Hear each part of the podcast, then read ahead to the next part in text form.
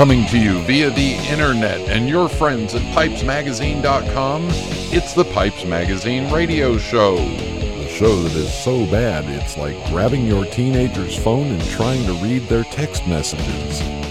Now, I invite you to sit back, relax, the smoking lamp is lit. Here's your host, Brian Levine. Ooh, welcome, welcome, welcome to the Pipes Magazine radio show. Yes, the sometimes irreverent, sometimes educational, but always entertaining weekly pipe smoking broadcast. And I am your host, Brian Levine. It is February, Groundhog Day coming up. We'll see how much longer winter is going to last. Well, it'll last until it ends, but on this week's show, in Pipe Parts, I have another collection review, and this time it's high grades. And when I mean high grades, high grades. So we get that. My guest is um, author, poet, uh, professor, PhD, doctor of creative writing, Dudley Delffs, who is also a pipe smoker and a uh, and a historian a little bit. So we get to meet him and uh, mailbag, you know, music, mailbag, and rant. All that coming up on this week's episode of the Pipes Magazine radio show. And remember, you must be of legal smoking age wherever you are in order to listen to this fine show. So if you're not, go ahead, turn it off now. We'll wait. Okay, good. We're done. Uh, yeah, all right. So, um, yeah, it's been cold here. Uh, three weekends in a row, we've had snowfall, which is just odd for this area. And I hope if, I hope we're done with it because uh, we still have a little patch of ice. Uh, you know, little piles of slurt or whatever it's called on the in the flower beds. But anyway, uh, what it has given me time to do is uh, I'm I'm really working on uh, perfecting a uh, perfecting a cappuccino with almond milk and perfecting making it here at home. Uh, so I've been working on that. And the the upshot of it is getting a little jittery at times from all the caffeine, but you know I'm getting pretty close. And I'll tell you one of the uh, one of the one of the real pleasures that I look forward to in life is, you know, of course, my pipe, and then if I can pair it with a uh, with a really good cup of coffee and and a, or a really good cappuccino, yeah, I mean, there's nothing better. And with as cold as the weather's been, cappuccinos just seem to warm me up nice. You know, get a little bit of calories and. Yeah, thanks to my discovery of the fact that I can drink almond milk, well, I can drink cappuccinos too, as long as they're made with almond milk. Um, almond milk doesn't froth up like I like I see it. So, although I've found a few places that can really do it, but I'm working on it. I'm going to keep working on it and keep practicing and practicing until I've wasted a whole bunch of almond milk. But all right, let's get the show rolling. So everybody sit back, relax, fire up a bowl. Thank you all for tuning in, and here we go.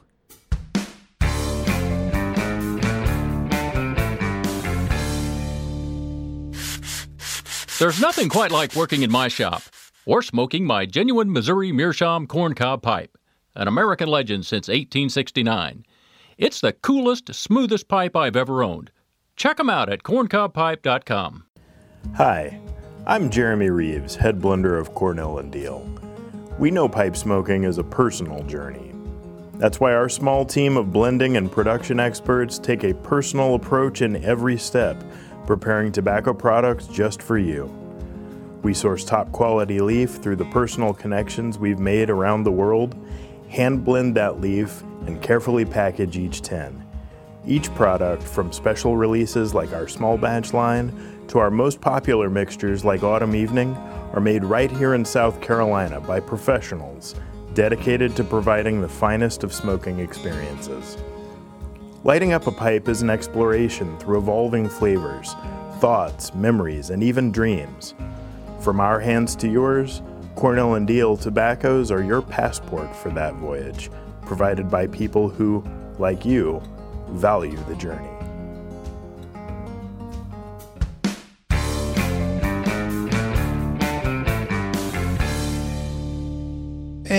And we are back on the Pipes Magazine radio show. And remember, I, re- I asked you, send me pictures of your pipe collection or your pipe assortment, whatever you want to call it. Uh, send them to me and show me what you got. And let me take a look at them and talk to everybody about them. So the uh, so the first one we did was a couple weeks ago, and uh, really enjoyed the uh, all the the various shapes of the Comoy's Everyman, and uh, yeah, I made a few suggestions. Well, this one comes in from uh, Cressy, and um, Cressy has got a. Uh, I mean, he's he's got a love of Danish pipes, and when I and he sent pictures, and they're all assorted. So there is, uh, it looks like nine different pipes by Tao T A O. One of the and and Tao is you know Tao is one of one of the lesser known pipe makers, but yet great pipe makers of Denmark. Uh, Tao the the Tao pipes that are shown here, nine of them. Two of them are different. The rest of them are all bulldogs or Rhodesians or variations of the bulldog. One bent and and a flock of them straight, all smooth, all really nicely grained. Uh, some light grain, some dark grain, compact. You know, just again the the Danish Tao Tao esque look to them. Uh, and then and then there's a uh, what I guess uh, I would consider it a bent, uh, maybe a, a, bent short billiard and just a straight billiard. Uh, silver work on them. I mean, this is a this is an impressive collection of nine pipes from one lesser known pipe maker that you know I don't think I've ever seen that many in one spot. Um, but definitely a design, you know, a design choice when you look at a lot of what uh, when you look at a lot of Tao's pipes.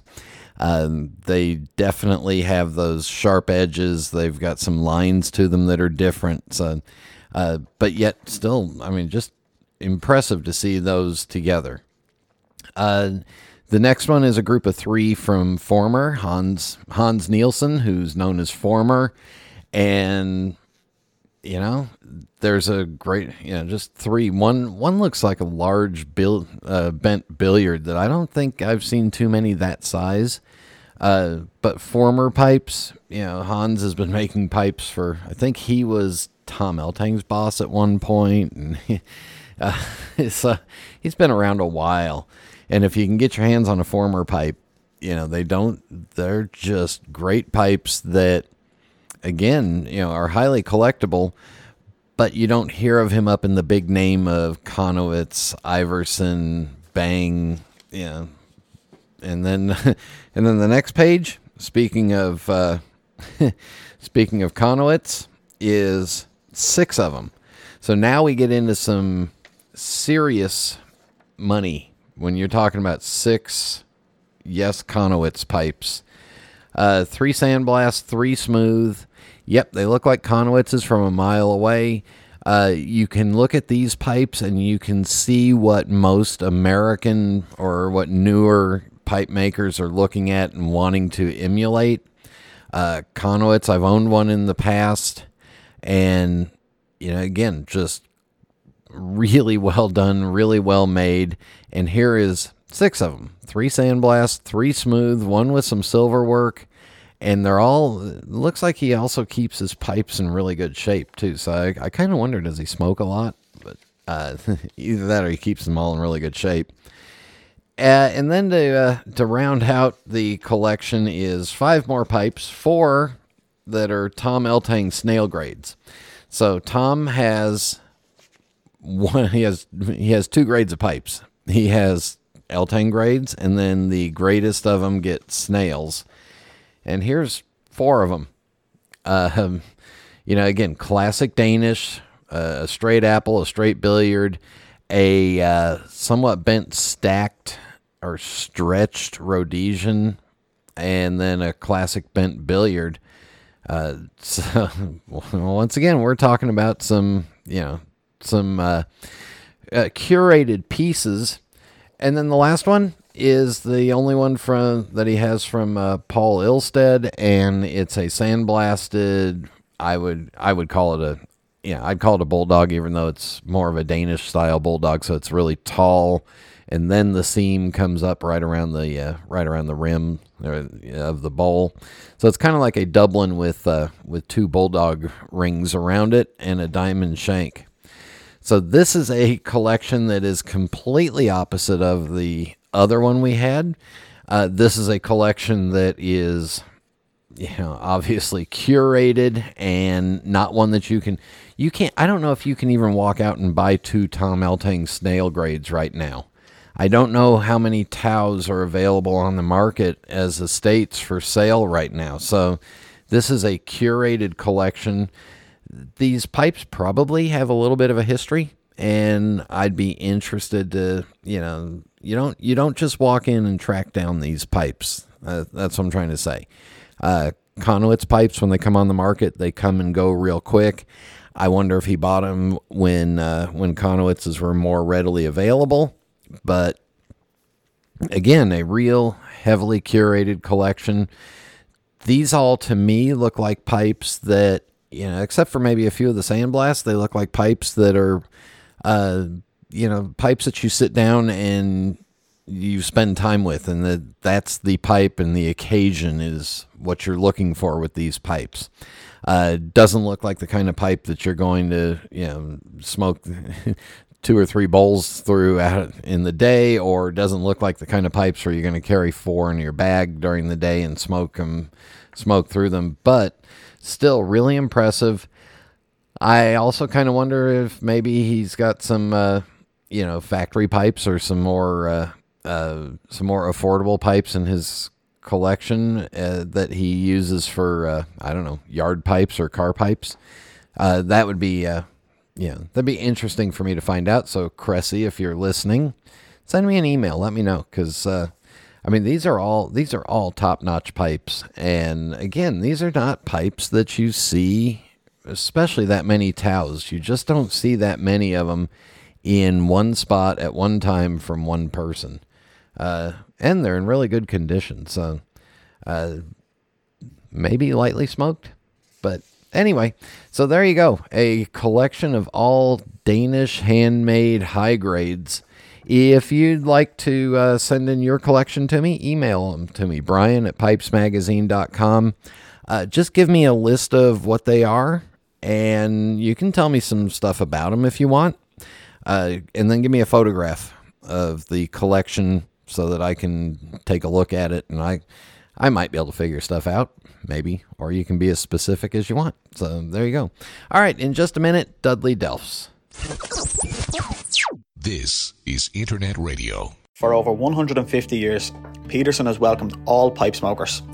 It's the preferred choice of the thinking man and the everyman alike, and our workshop too is a place of hospitality and warmth. Hi, I'm Glenn Whelan, and for me, Peterson is a family tradition I've known since my childhood. My dad, Tony Whelan Jr., worked at Peterson for 53 years and has been my home since 2003.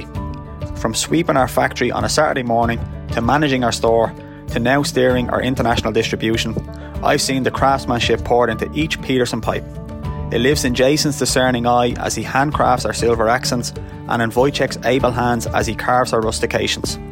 It abides in Willie's grading and in Warren's papering.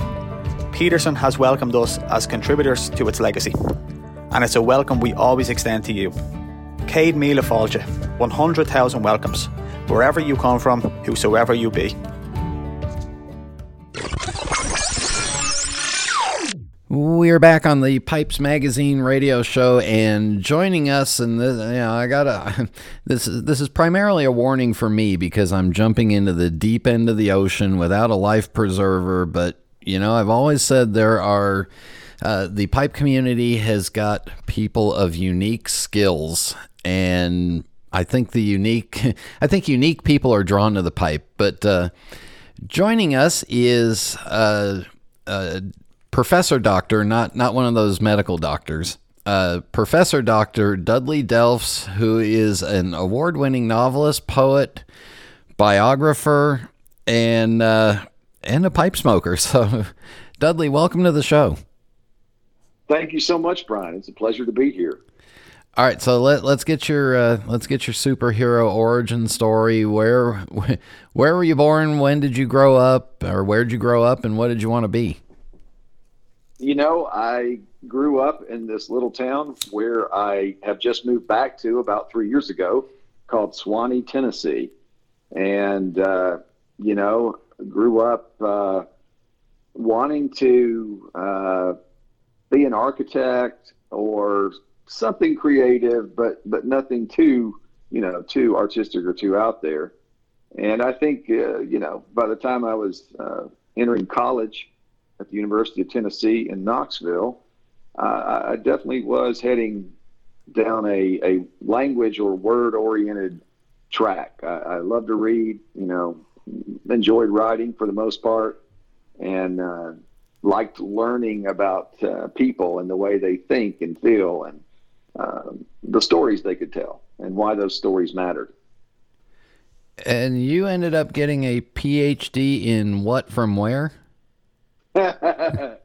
you know, I ended up getting a PhD in creative writing, in English, in creative writing at the University of Denver. Um, shortly after my wife and I married, uh, we met in Knoxville, where we were both finishing uh, master's degrees. She was in uh, counseling and social sciences, and I was getting that lucrative master's degree in English poetry writing.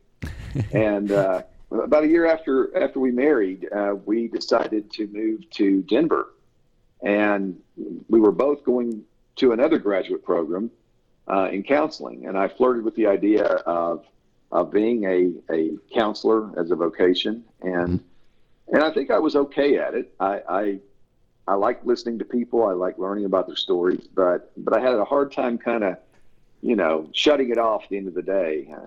Uh, so I tilted toward a more academic career and uh, began teaching part time, and ended up getting into the uh, PhD program there at the University of Denver, which has arguably the oldest PhD in creative writing program, uh, very well established and respected, and uh, it, it, was a great experience for me. It really helped, I think, challenge whatever tiny bit of writing talent I may have and, and maximize it. So, uh, you know, I, I finished that, thought I'd have an academic career. And then about a year, within a year of finishing that program and wrapping up the PhD, I was uh, hired away to be an editor for a division of Random House, uh, be a fiction editor. And uh, you know, I, will just tell you the truth, Brian. I part of it was financially motivated because you know I was I was teaching at a small private college, and this job as a fiction editor it, it almost doubled my salary overnight, and that, that that's still not talking about a lot of bucks, but it it was a big step up, and for a you know a husband and a father of three little kids, it, it seemed like the, the wise thing to do, and I thought I could always go back and and teach if it didn't work out. But uh, it did work out, and so I ended up uh, ended up staying in in publishing and um, climbed the ladder rather quickly and uh, became an editor in chief and a VP and publisher, all that.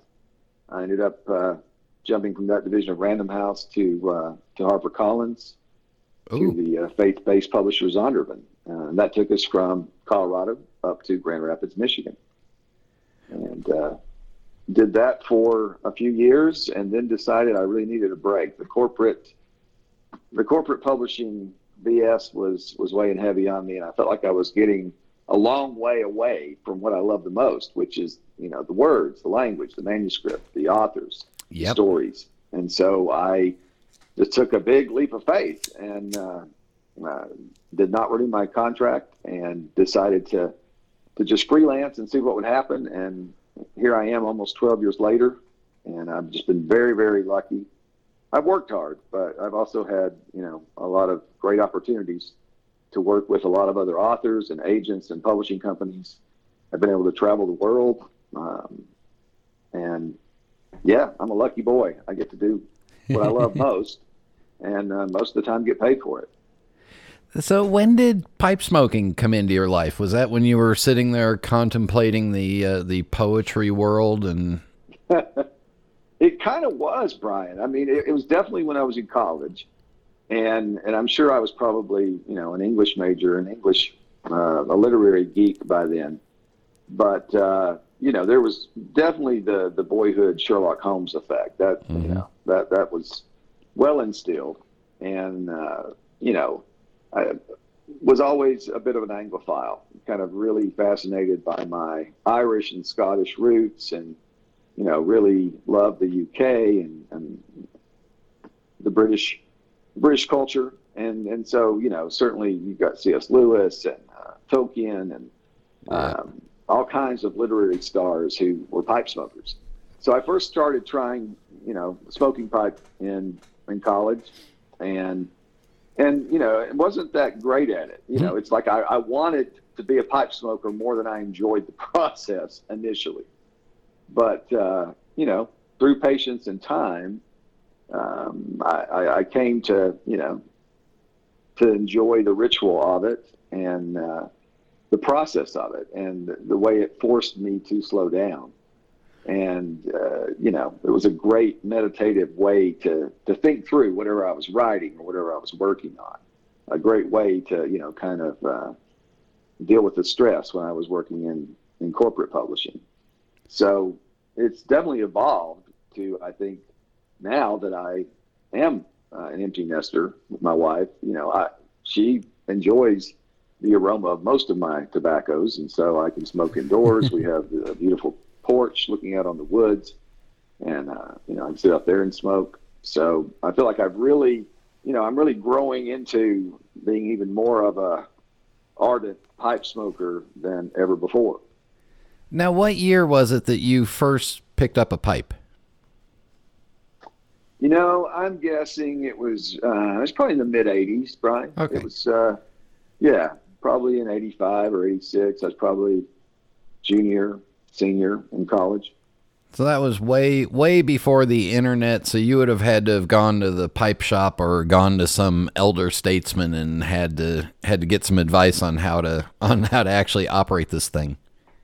Yeah, yeah, absolutely, absolutely. And I did uh, another part of the the pipe piece, and I think uh, you know many pipe smokers I've come across uh, they seem to have someone you know an elder statesman, as you said, in their family. I had a great uncle, and uh, and he was a bit of a character, uh, and uh, he was the only family member or only you know kind of. Uh, close person I saw that smoked a pipe, but but I like the uniqueness of it. I, that appealed to me, it, it, and that you know, not everybody was into it or that it wasn't trendy, that it really was something you were you were kind of drawn to and, and enjoyed for its own sake or for the way it uh, uh, it spoke to you or it fit fit Yeah. you and who you are. And so so he, he was definitely I've watched him, you know, enough to, to have a little little bit of knowledge of the basics. But uh, yeah, I can remember, you know, going to a shop that had cigars and all kinds of tobacco and, and paraphernalia, and and you know, uh, being naive enough to just ask all my stupid questions, and uh, which I still do, but um, yeah, and and they were very patient and kind and uh, willing to to help, and you know, like a lot of I think beginning smokers, for me, it really was. You know, how do you pack the bowl just right? And how do you, you know, how do you keep it lit? And all those things that kind of you know become more art than science i think over time as you um, get more experienced as a pipe smoker Why is that pipe curved and that one's not? right right and and you know and what's the difference between this blend and that blend and you know all of those kinds of things that that i'm still you know i'm still finding out. I think you know uh, my my uh, my biggest concern in being able to to talk with you today was just okay am i going to embarrass myself and i don't know the difference between this and that but but there's a lot i don't know. So uh, i'll just skip the embarrassment and uh, if i don't know i'll tell you Uh, listen, we had uh, we had Rich Esserman on I don't know a couple of weeks back, and he said you know fifty, uh, well forty years into pipe smoking, and he's still trying to work on his packing technique. So I was yeah, like, yeah. yeah, I, think I heard him say that, and I was encouraged because I'm, you know, um, I tend to do it at this stage, Brian, without almost thinking about it, which I think is a good thing. You know, it's Yeah. just kind of sensory memory. You know, I just do it, and it, you know, nine times out of ten, it, it's a good bowl. It, it smokes fine. But what I've noticed is when I've tried to teach other people, you know, how to pack a ball or how to smoke a pipe, uh, that's when I, I kind of run into trouble, and I, I, you know, I don't always know how to break it down in a way that's, you know, sequential and, and logical. Yeah. That's a perfect place for us to take a break. When we come back, we'll talk more about uh, more writing and words and pipe stuff with uh, Dudley Delf. So stay with us. We'll be back in just a minute.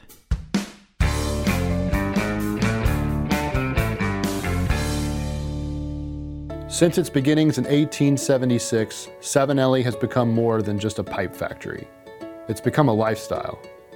From sourcing the finest Mediterranean briar and partnering with local artisans to acquire unique accents, to expanding their catalog each year with new innovative series, Savinelli produces high quality Italian pipes that serve as a reflection of your individual tastes. With a portfolio that ranges from rugged designs fit for the outdoors to elegant pieces destined for black tie galas, Savinelli is more than a mark. They're a way to help you make your mark.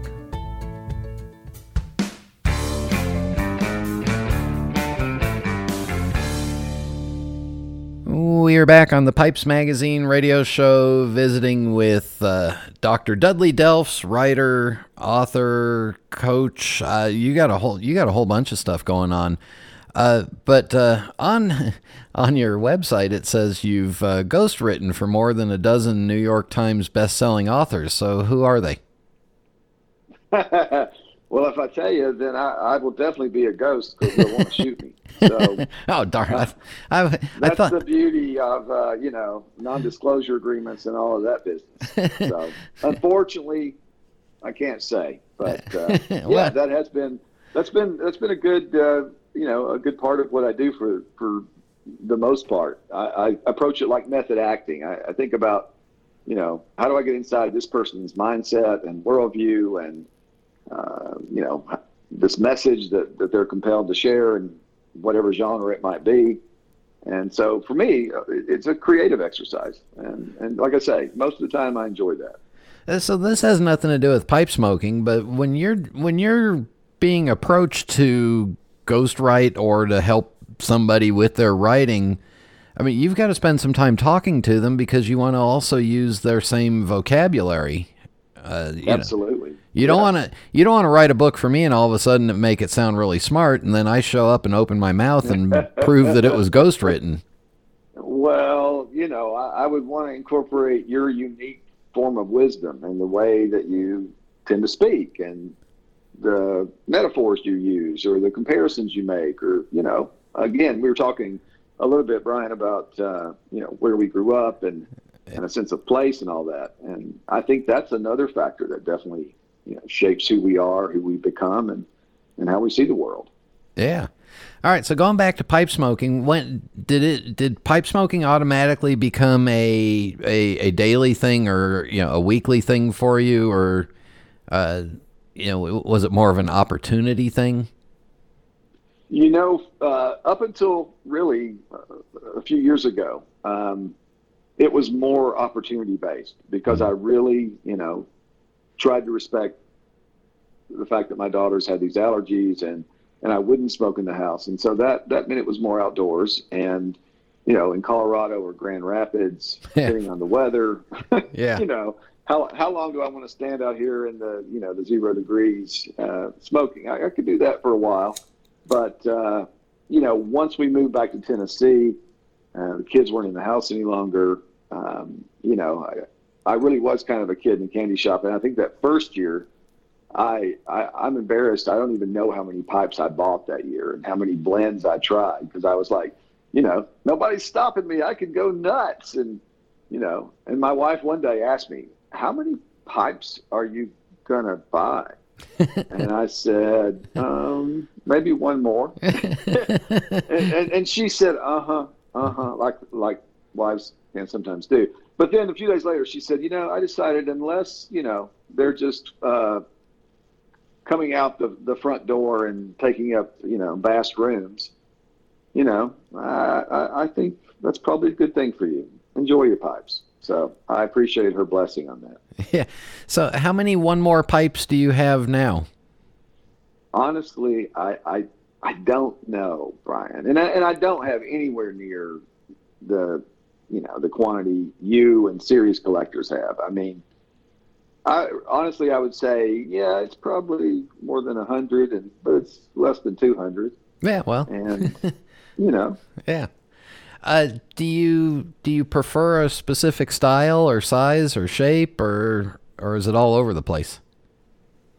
Uh, you know, for a while, I thought it really was all over the place because I like variety, and I love the uh, you know, I love the artistry. I love the aesthetics of a pipe and the fact that, you know, especially these handmade works of art. I, I, I love the, the, the fact knowing somebody made this, envisioned it, you know, crafted it. Uh, that just I don't know. I don't know if that's as a creative or a writer, but mm-hmm. I just love that. So I, I, you know, pursued all kinds of different shapes and you know, free hands were fascinating to me, and just to see what different pipe makers would do, kind of unfettered if they're not, you know, if they're not making to a particular uh, shape on the, the shape chart or the traditional bowl chart.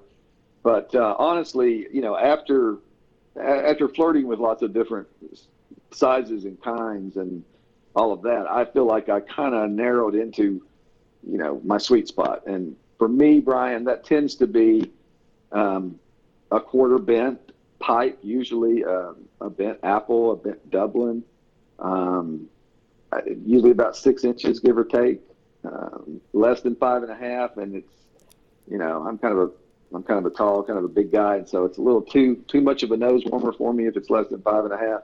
and if it's more than six and a half, you know, it's like, well, then let's just go full Churchwarden if we're gonna go that far. So uh, around six inches, give or take, tends to be good. I like a little bend. Um, I like the way a pipe bowl feels. So I, I, mm-hmm. I want, you know, I, I like I like the blast. I like the textures. I, I, I, like, you know, I like the smooth, beautiful grains too. But but you know, the black and tans are fun sometimes. Uh, Mark Tinsky does some great black and tans. Yeah. And I love the way you know they'll they'll you have this nice kind of blast on the, the bottom or the edges, and then it'll be smooth and see the beautiful grain around the the circumference of the bowl. Yeah, so that is, I mean, that is the poet in you coming out, where you're you're you're noticing all the aspects of the of the actual pipe.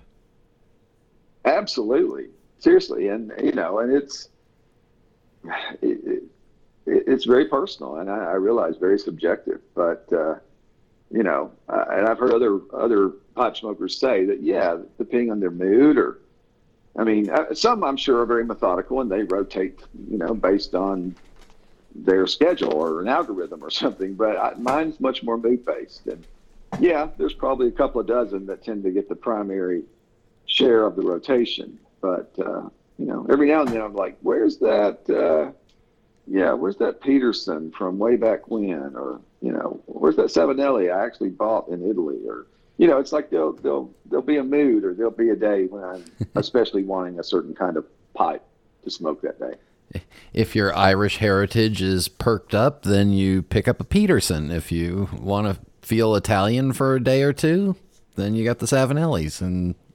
absolutely. I mean, seriously, I I, uh, I remember, you know, uh, my wife and I went to uh, went to Ireland, and I, I loved going to the big the big Peterson shop, and just I mean, and honestly, I was in there for like an hour and still had not chosen. And she said, "You know, I think I'm just going to pop back to the hotel, and and you take your time, honey. You take your time, because really, it was just um, overwhelming in the best possible way."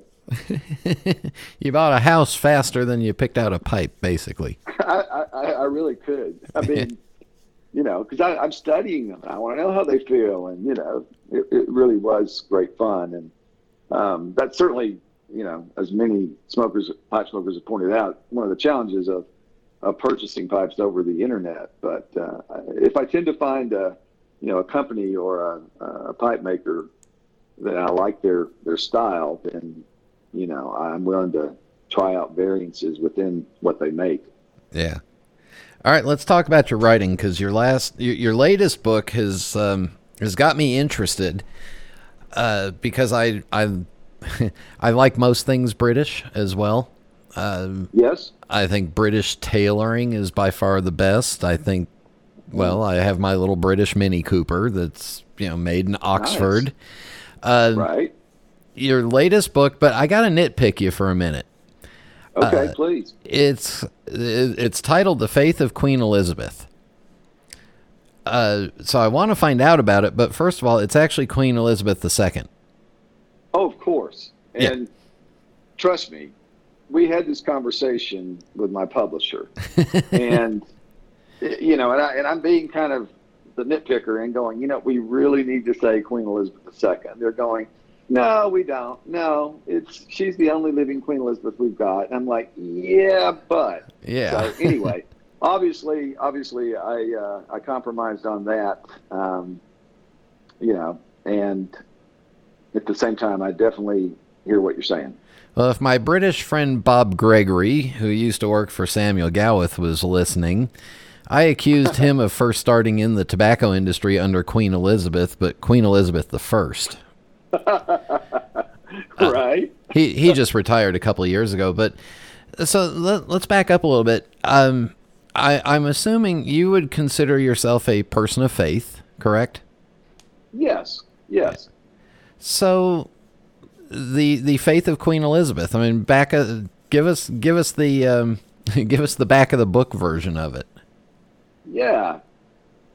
Queen Elizabeth is, is simply one of those figures whom I've always admired in my life. And, and again, not even quite sure why. I don't know if it's just that, you know, that American uh, fascination with the British royalty or curiosity. But part of my, you know, love of the British culture was, was studying the history and seeing how the monarchy had evolved to the 20th century. And being fascinated by the remarkable circumstances under which Queen Elizabeth II became the sovereign, and compared certainly to others, uh, to her predecessors in history, just I, I felt like she was doing an incredible job, and that she uh, was remarkable at withholding her personal uh, preferences and subjectivity, and really trying to devote herself to serving and and you know and being more than just a, a figurehead, but really trying to to do good and to sincerely inspire others.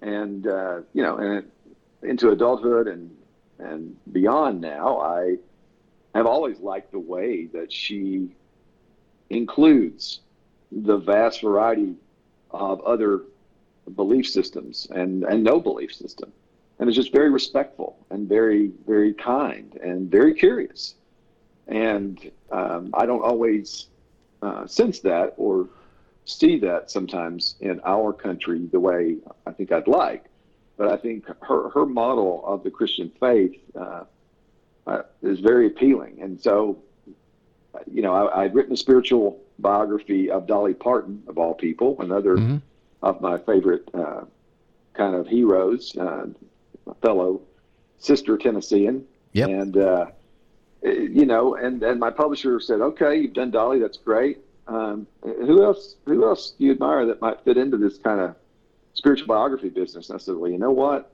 The crown is really hot right now. Yeah. And I think, you know, a lot of people are realizing how human uh, the, the Queen Elizabeth II is. And, and certainly all of the behind the scenes things that maybe somewhat embellished, but nonetheless. And, and, and the publisher liked it. And, and I think, you know, uh, readers have been very, um, very responsive and, and enjoyed it as well because, you know, she's a very private, somewhat stoic person generally. But looking at the evidence across, you know, this lifetime and across her, her reign of almost 70 years now, and clearly, you know, she does, I think, practice her beliefs in a way that's very consistent and for me very admirable and very inspiring. So I too was uh, fascinated by the crown, and we're waiting for the next season to drop, and you know, and love it. Yes. Um, right? A little bothered by some of the casting changes, but you know, you get over those. I know, right? There's that speed bump from every couple of seasons, but yeah, Yeah. you over. Yeah. Uh, that and I was fascinated by the amount of wonderful old British cigarettes that were smoked on for two or three puffs and then put out immediately. And I'm like, "Eh, stop that. I want one of those. They're great. Um, You know, I, had, I hadn't even considered that, Brian. You're you're so right. Yes. Yeah. Well, that's the that's the tobacco head in me. Uh, I like that. But I live here in Charlotte, North Carolina, home of the Billy Graham Library, and I was shocked by because I had no idea how close of a relationship Billy Graham had with Queen Elizabeth. yes, truly. I think there was a mutual admiration there. Mm-hmm. And perhaps, you know, of course, started at a distance. But I, I, you know, the Queen, we know factually the Queen did arrange to meet him during his first major crusade in London. And from there, they remained in contact with one another. And as their international travels would, uh, would cross and, and bring them in proximity, you know, they continued to cultivate a friendship. And uh, I, I just I find that fascinating as well because I think they certainly were in very unique, different uh, circumstances as international leaders, if you will, but uh, just appreciated each other and appreciated uh, the sense of faith that they both lived out in, in different ways. Yeah. And then I and then I was also intrigued because she wrote about Dolly Parton, who is the queen of country music. Uh-huh. Um, but both of these women are both they both of them have gone from just being a person to becoming an institution, really, and being Absolutely. leaders. Um, and both of them are, from what I know of them, pretty much they are who they are. That's my sense of it, Brian. And and I, again, I think that's part of what I admire about them. You know, one of the unique, uh, it- it's the, the irony or the paradox is that I think both Queen Elizabeth II and Dolly Parton would talk about having a, a very distinct public persona, and yet being very candid that you know they're much more than that, and they do have a personal and a private side, and you know they're still obviously connected to that public persona and and personality, but they don't try to bring or expose all of who they are uh, into the roles that they've assumed. And uh, for me, that that's intriguing, and I, I think that's helpful sometimes as I think about authenticity and think about you know trying Yeah. to become you know your so-called best self and and whatnot. So I yeah, no, I, I, I just I love them both, and I think they really are um, fascinating individuals. and Dolly has a couple of my favorite quotes. One of was when she sat down on the couch next to Johnny Carson. Johnny asked her, "How long does it take for you to do your hair?" And she said, "I don't know. I'm never there when it's done." right? I Um, mean, you, you, you gotta love that. yeah, I, I mean, yeah, you know, I, I, I love, you know, what she said in, in several interviews that she realized quickly that she wanted to be the first one to make the dumb blonde joke or the big boobs joke. that you know that, that she was, you know, she's like, I, I'm, I'm self-aware enough to know what I'm doing, and I, you know, yeah. hope people will, will give me some credit for that. And if they don't, I at least want to show I have a sense of humor about it. And I I, respect that. I think that's smart. I think she also said it cost a lot of money to look this cheap. yeah, yeah. No, she she has made that a recurrent theme. Um, one of my one of my favorite stories she tells as a teenager. You know, she's working hard to get into the country music industry and be a performer. You know, uh, grew up very poor, of course. You know, her story's well known. Didn't have money for makeup and cosmetics, and so she was kind of foraging and making do with you know pancake flour and uh, you know, elderberries for lipstick and whatnot, but you know, would would still try to make herself up. And her granddaddy, her mother's father, was a was a preacher, and Yeah, you know, he, he said, you know, I, I want you to go to heaven, Dolly. I, and looking like this, I, I just don't know if you're going to make it. And Dolly told him, I want to go to heaven too, but I don't want to look like hell when I get there. so again, you know, she has a quip for everything, but uh, I, I do think that she truly is remarkable. Well, and, and as a good old Southerner, I can tell you, you know, I don't know the way to get to heaven, but I know you have to change planes in Atlanta on the way. I think they're trying to move that to Charlotte now, Brian. Actually, but Yeah, yeah, some people are doing that. Um, right. for uh, for all of Dudley's writings, the website is dudleydelffs.com. D U D L E Y D E L F F S dot com, and uh, we can even see a picture of you with a pipe on there, and uh, yeah, so, and a whole bunch of other stuff. Uh, we will wrap this up with the fast five final questions. No right answer, no wrong answer, just whatever comes to your mind. Are you ready? I'm ready, Brian. Now, the professor has to respond quickly. So, uh, what is your favorite pipe? My favorite pipe is a coral blasted Mark Tinsky six and a quarter inch bent apple. And what is your favorite tobacco? My favorite tobacco is a cult blend known as Profile, and I'll probably catch some flack for that because people, serious smokers, tell me that's the that's like the most benign. You know, uh, really, that's your favorite. But if I'm honest, by default, that's often what I what I go to. We, uh, it's your favorite. That's what matters. Um, yeah, I mean, hey, I enjoy it, so I guess you're right. Yeah. Notice I did. I don't ask what is the best. I ask what's your favorite. Oh yeah, yeah, yeah. Yeah. Uh, no, you're smart. You're Yeah. smart. Yeah, I couldn't name the best by far. Yeah. Uh, what is your favorite drink? Oh, that's that's challenging. Um, uh, today we will say that it is. Um, oh, that's see, that's tough. That's really tough, even for favorite, not best. You know, I, I love I love uh, an Irish pot still whiskey called Redbreast. Mm-hmm. Um, and I also love some good Kentucky bourbon. There's one called Noah's Mill that's kind of a small, uh, more independent-ish kind of uh, distillery. But uh, I'm not a big drinker. But if I'm going to sip something, those two are both pretty tasty. When it's time to relax, do you prefer a book, a movie, or music? A book. Uh, I guess that's a you know a gimme. But Yeah, kind of a stupid question for me, but I No, these are the same five no, I ask I- everybody. I- so I still have to read for pleasure. I discovered, Brian, if I'm only, you know, reading for work and the project I'm working on or whatever, I, I, I tend to burn out. So I need to be reading a mystery or something, you know, lighter, something that's just for personal pleasure. romance dramas. Uh, yeah, no, Eh, not so much. Okay, yeah, yeah. they're fine. yeah. And then finally, do you have a favorite pipe smoking related memory?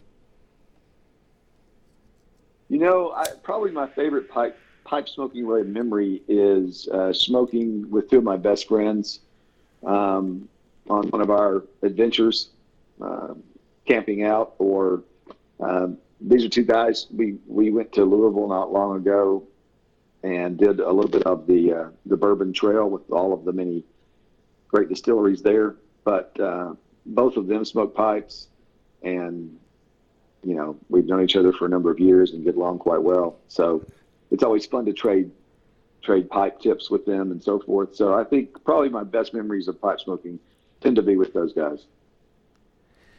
Dr. Professor Delffs, thank you very much for coming on and doing this. And uh, even more, thank you for being photographed with your pipe on your website. And, uh, and thanks for all your work. Thank you so much, Brian. It truly is a, a pleasure and an honor to be on your show today. And we'll be back in just a minute. Have a look in your tobacco cellar. What do you see? Think of what you smoke, what you age, what you're drawn to in a blend that keeps you wanting more. That's your taste. And whether you know it or not, you've been leading that expedition since you first picked up a pipe. Just by smoking what you like and liking what you smoke. But the funny thing about taste, it changes, and you need a wide selection to accommodate it. We at Smoking Pipes know this, and you know it too. So whether you're searching for a tried and true favorite or a singular boutique mixture, we're here to help you navigate the voyage of your evolving tastes. But you're still at the helm. Smoking Pipes, in faithful service of the hobby. This is Internet Radio. And we are back on the Pipes Magazine radio show. I wonder if Dudley meant, I wonder what he meant when, by particular type of intelligence. Something like that. Yeah. Anyway, check out everything he's doing. Great guy. Really enjoyed talking to him. Uh, and uh, got me on a bit of a British theme. And one of my favorite uh, one of my favorite albums from a long, long time ago is from uh, Rick Wakeman. Yeah, world renowned progressive rock keyboardist, uh, musician, writer. And uh, it's The Six Wives of Henry VIII. Uh, this one is the Catherine of Aragon track, and it was recorded live. So, I mean, for for a band to pull off this track live, those are some uh, serious musicians.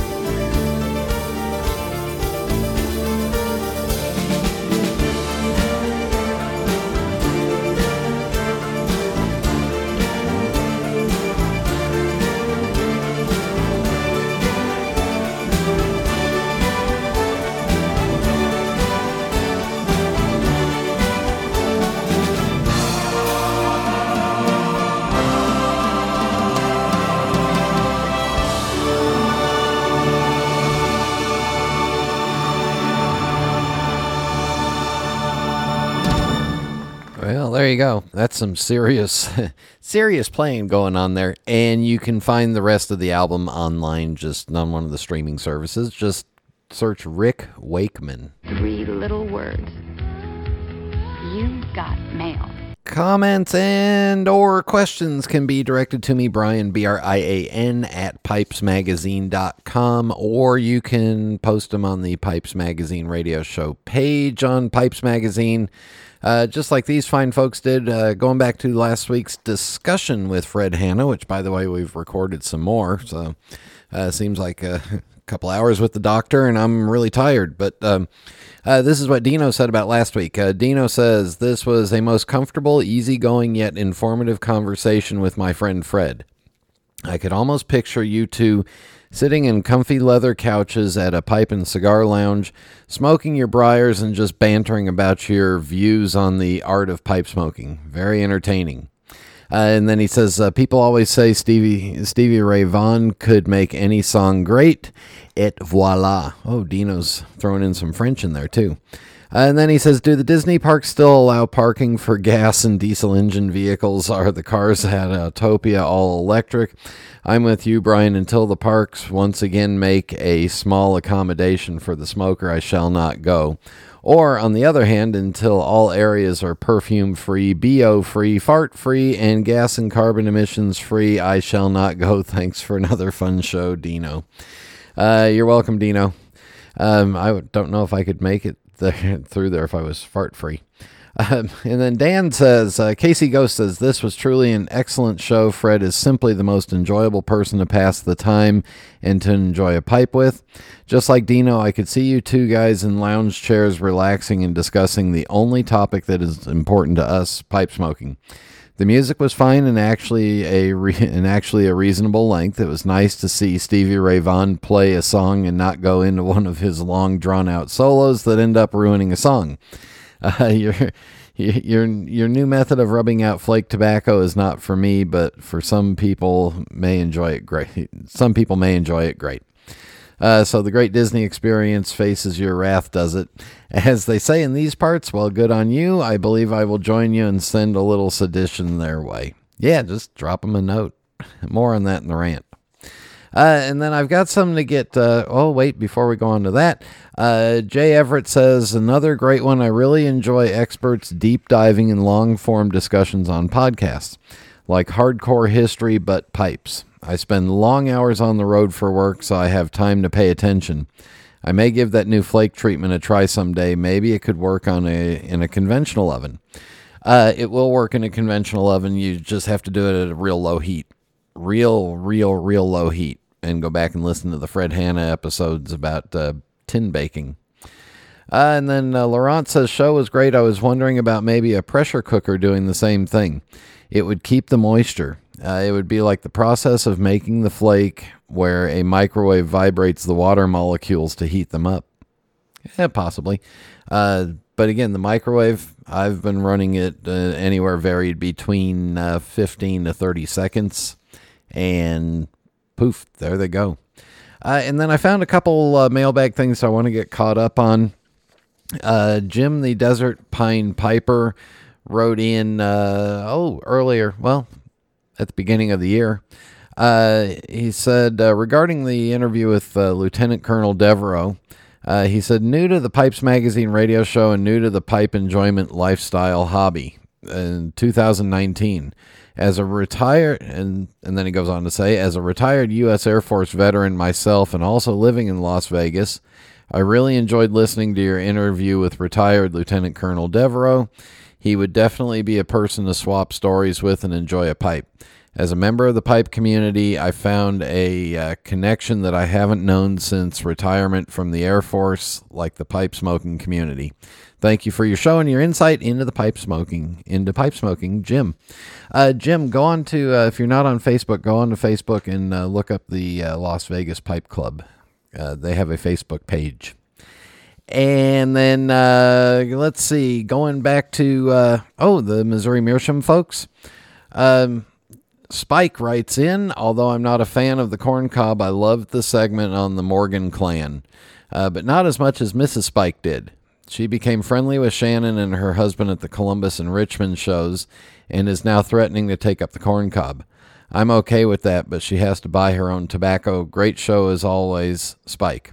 Well, Spike, let me tell you, happy wife, happy life. So, Mrs. Spike, you you start smoking the cob and you take any of Mr. Spike's tobacco because half of it's yours anyway, and he won't mind because he'll be happy. And then lastly, uh, Brian writes, great interview with John Brandt going back two weeks ago. Uh, really loved hearing what goes into making some of those old blends. It's become a tradition that I listen to each week's new episode after I get off work at about 11 p.m. There you go. Night owls. Yeah. Uh, all right. Comments, questions, email me, Brian at pipesmagazine.com. And uh, rant time coming up next.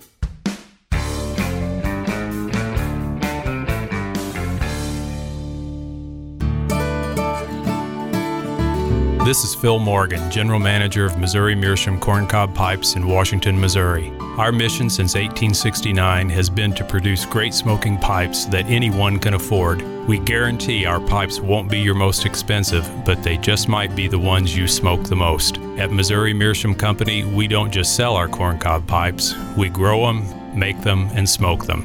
Missouri Meerschaum, Washington, Missouri, since 1869.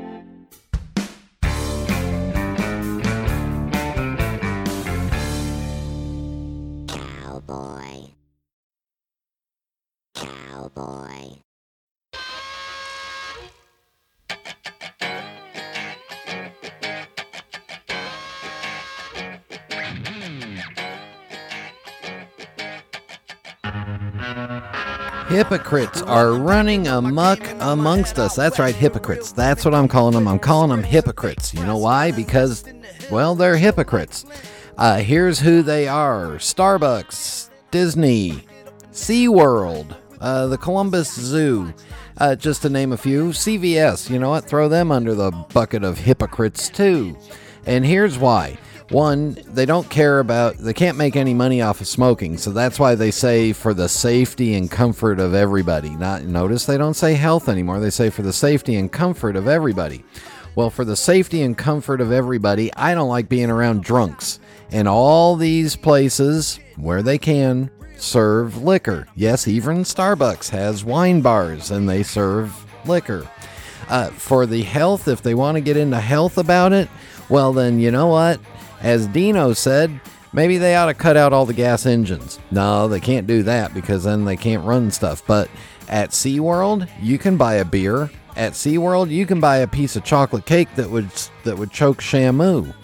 At CVS, when you go to check out after getting all your healthy stuff, you got to climb over a display of candy bars to get to the cash register. At Starbucks, yeah, oh yeah, I'm sure all those low calorie mocha frappa hoopachinos or whatever are great for you. Yeah, no problem at all. That's why I call these all these people are all hypocrites. If they could find a way to make money off of tobacco, they would have no problem having a smoking area there. But they can't figure out a way to do it because it's not in vogue, so they don't give you smoking areas. So remember, uh, instead of going to CVS, go to Walgreens or go to one of the other companies instead of going to Starbucks, go find your local coffee, your little, little local coffee shop, independent that lets you sit outside and smoke, and go there. Uh, instead of going to the Disney parks, uh, yeah, I don't know. Go to Knott's Berry Farm or someplace that will let you sit down and have a smoke inside. So there you go. All right. Again, comments, questions, email me, Brian at pipesmagazine.com. iTunes ratings and reviews. We absolutely love getting those, especially the five star ones. Uh, I do kind of like the seven one star ones that we have. means people actually listened. Uh, but yeah, so ratings and reviews, appreciate those. Keep sharing out the Pipes Magazine radio show wherever you are. Thank you to uh, Dr. Delffs for joining me. Thank you all for tuning in. And until next time.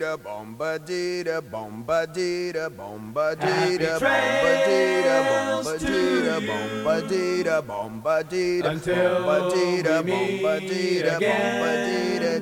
Happy trails to you.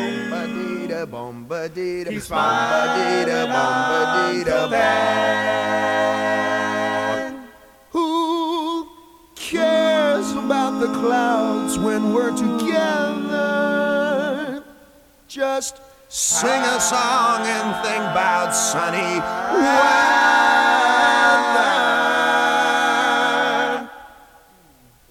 Happy trails to you till we meet British